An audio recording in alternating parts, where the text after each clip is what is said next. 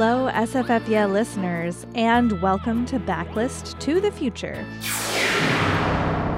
Our bi weekly installment of recommendations from the deep and sometimes dusty corners of science fiction and fantasy.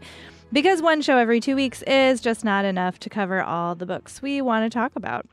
I'm Jenn Northington. I'm recording on March 24th, and today I'm going to talk about odd jobs in science fiction and fantasy. There are a majillion weird and interesting jobs in SFF, um, but I recently read two books that had interesting ones, so I'm going to talk about those. Before I do that, I want to remind y'all that we have launched a Substack.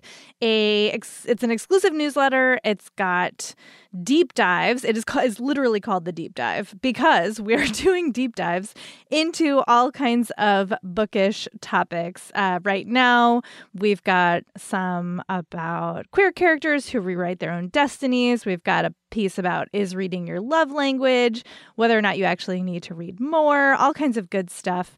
Um, that's available for the subscription level, which is $5 a month. There's also a free level, which is called the Splash Pad and has recommendations um, from all of us here at the Riot. So you should definitely check that out. Give it a poke. Uh, bookriot.substack.com. We're basically, you know, tapping our in house experts to share longer, thinky pieces uh, about books and publishing and reading and all of that good stuff.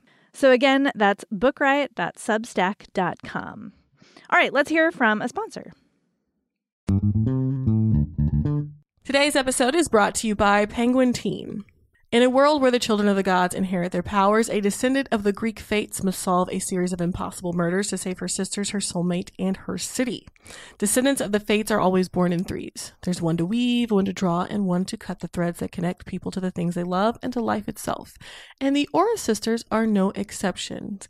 There is Io, the youngest, who uses her fate-born abilities as a private investigator, but her latest job leads her to a horrific discovery. Somebody is abducting women and setting the resulting wraiths loose in the city to kill. Now, the second book in the series, Hearts That Cut, will be on sale June 18th, 2024. This is a must read for all Greek mythology and fantasy fans. This is dripping with atmosphere, edged with danger. Threads That Bind weaves together a gorgeous dark tapestry of mystery, faded romance, and modern myth. You won't be able to put this one down, and that comes from Alexandra Bracken, New York Times bestselling author of Lore. So make sure to pick up Threads That Bind by Kika Hatzopoulou, and thanks again to Penguin Teen for sponsoring this episode. Today's episode is brought to you by Underlined.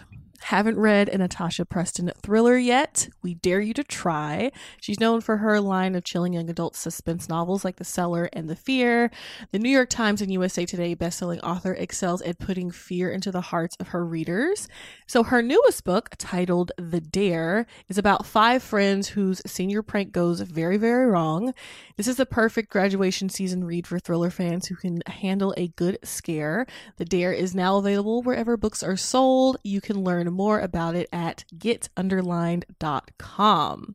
So, again, this young adult thriller is about five friends with a prank that goes wrong. There are dark secrets, a twisty plot, and creepy I know what you did last summer vibes. So, if you, you know, it's graduation season, you want to revel in that, but like make it scary, you know what I mean? Pick up The Dare by Natasha Preston, and thanks again to Underline for sponsoring this episode. Okay, so weird jobs, odd jobs in science fiction and fantasy. This is like I love a weird job because then I'm like, what would I want that job? Do I want to do that thing? Like, if that was an option for me, would I want to do it? And the answer for the two books I'm going to share is no. I would not want either of these jobs. There's like a lot of pressure, but I do enjoy reading about them and imagining what it would be like. And my first book is my sci fi pick. It's Chosen Spirits by Samit Basu, who I've talked about before. Um, I'm a huge fan of his Turbulence series. It is such good, you know, paranormal, superhero y, but with a distinctly different twist uh, fiction. So obviously, I'm a fan. Chosen Spirits is a, I think it was digital only, maybe. Um, came out during the pandemic, and I bought it and then forgot about it. And so I recently was going through my digital TBR, and I was like, oh, how have I not read this yet? Um, and it takes place in a future Delhi, uh, which feels very possible honestly. Um, it feels like it could just be a step to the side of our own timeline or a potential future of our timeline. And we're following Joey, whose job is reality controller. but it's not like entire reality. Joey works in social media. She is in charge, is basically functionally a producer for a live streaming influencer um, who's been a friend of hers for a very long time. And uh, so her job is to like curate the reality that his followers see. And she's extremely good at her job.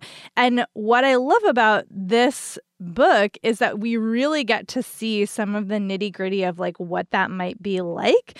And it feels so real. I mean, it, it feels very close to how influencers work today. I don't know if some of them have producers who do these kinds of things. I bet they do, uh, especially the bigger ones who make lots and lots of money off of being an influencer on social media but I just Basu like just nails it for me. Um and gives us a setting that is like feels very urgent, very very stressful. This is not like a fun thing FYI like this is a Delhi that is racked by police brutality, you know, shadowy government people disappearing, protesters, and those who speak out. Um, there's all kinds of human rights abuses and shenanigans going on in the background. And uh, it's just, you know, Joey is doing her best to like provide for her family, keep her family safe, and stay in a city where she's like, maybe I should go somewhere else, but she doesn't want to leave. Um, and because this is her home. And so she's struggling with what can she do? What power does she actually have? And what should she do with that power? There are like some rough moments in this book so i will give some content warnings for you know as i said there's there's human rights violations going on there's police brutality um, there is the influencer that she manages has been accused of rape and there's a whole section about that. So there's some tough stuff in here um, which you should know before you go in but i love that uh, basu calls this an anti-dystopian novel and i don't know exactly what he means by that. But when I think about what that means in regards to having read this book, I think it means kind of like I was saying, Joey has to find a way to exist in this that's not just like leaving, right? Because so many of the dystopias that we read, it's like, okay, well, you leave the dystopia. Um, and some of them you work from within to take it down, but there's a clear rebellion and revolution. And there's not that obvious of a path for Joey in here. Joey has to find a path that's much more complicated and potentially nuanced. And I really appreciated that um, because it feels helpful and cathartic given, you know, the state of the world that we live in. So, again, that's Chosen Spirits by Samit Basu. Um, Okay, so my fantasy book, I'm actually in the middle of right now. I have not actually finished it, but I'm really enjoying it, and it fits so perfectly um, with this that I couldn't resist. It is Timekeeper by Tara Sim, which is categorized as young adult, but this is not like a school situation. I would actually think this is more uh, new adult in that the main character is 17 and has a job, like a full on job. And so he is having like adult problems.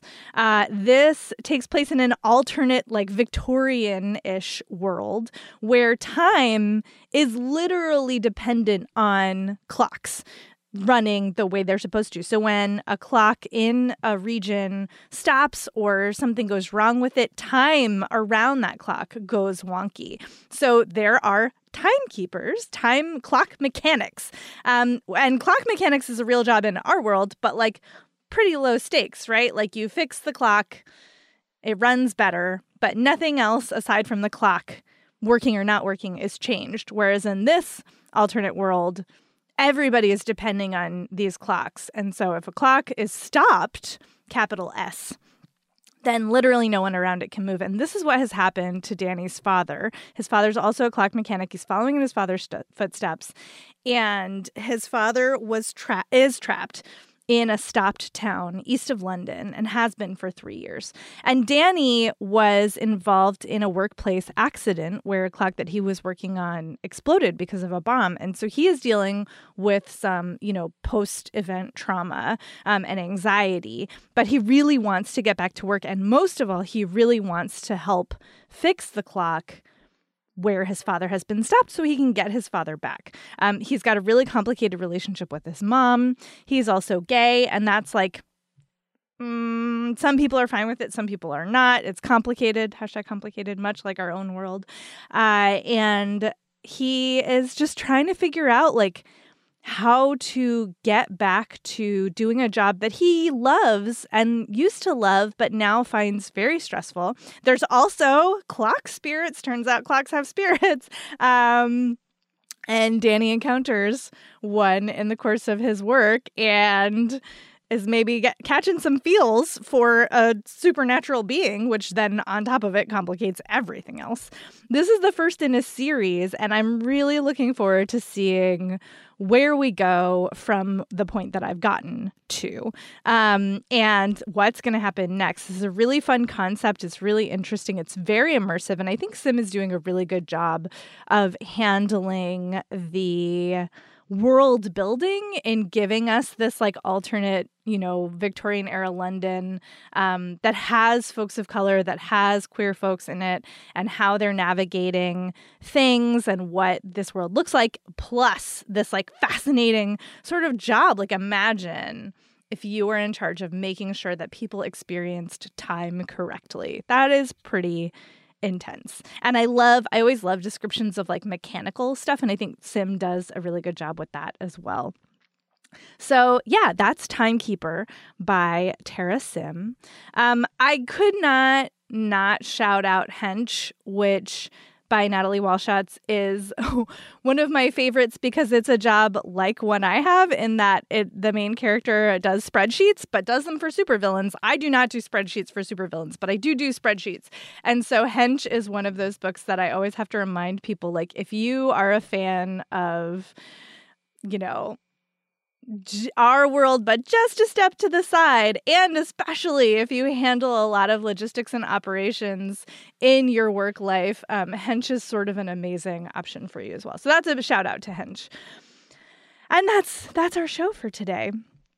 SFF Yeah is sound edited by Caitlin Brame. Many thanks, as always, to her for making us sound great each and every episode. Thank you all so much for listening. You can email us SFF, yeah, at bookriot.com. Tell us about your favorite odd jobs in sci fi and fantasy, jobs that you would or would not want. Uh, tell us about whatever. Send us pet pictures. We love it all. You can review us on Apple Podcasts or Spotify or Podchaser or wherever. It helps other people to find the show. Um, and in between shows, you can find me specifically on Tumblr right now, Jenn IRL, J E N N I R L, over on Tumblr. And yeah, happy reading, and we'll talk to you next time.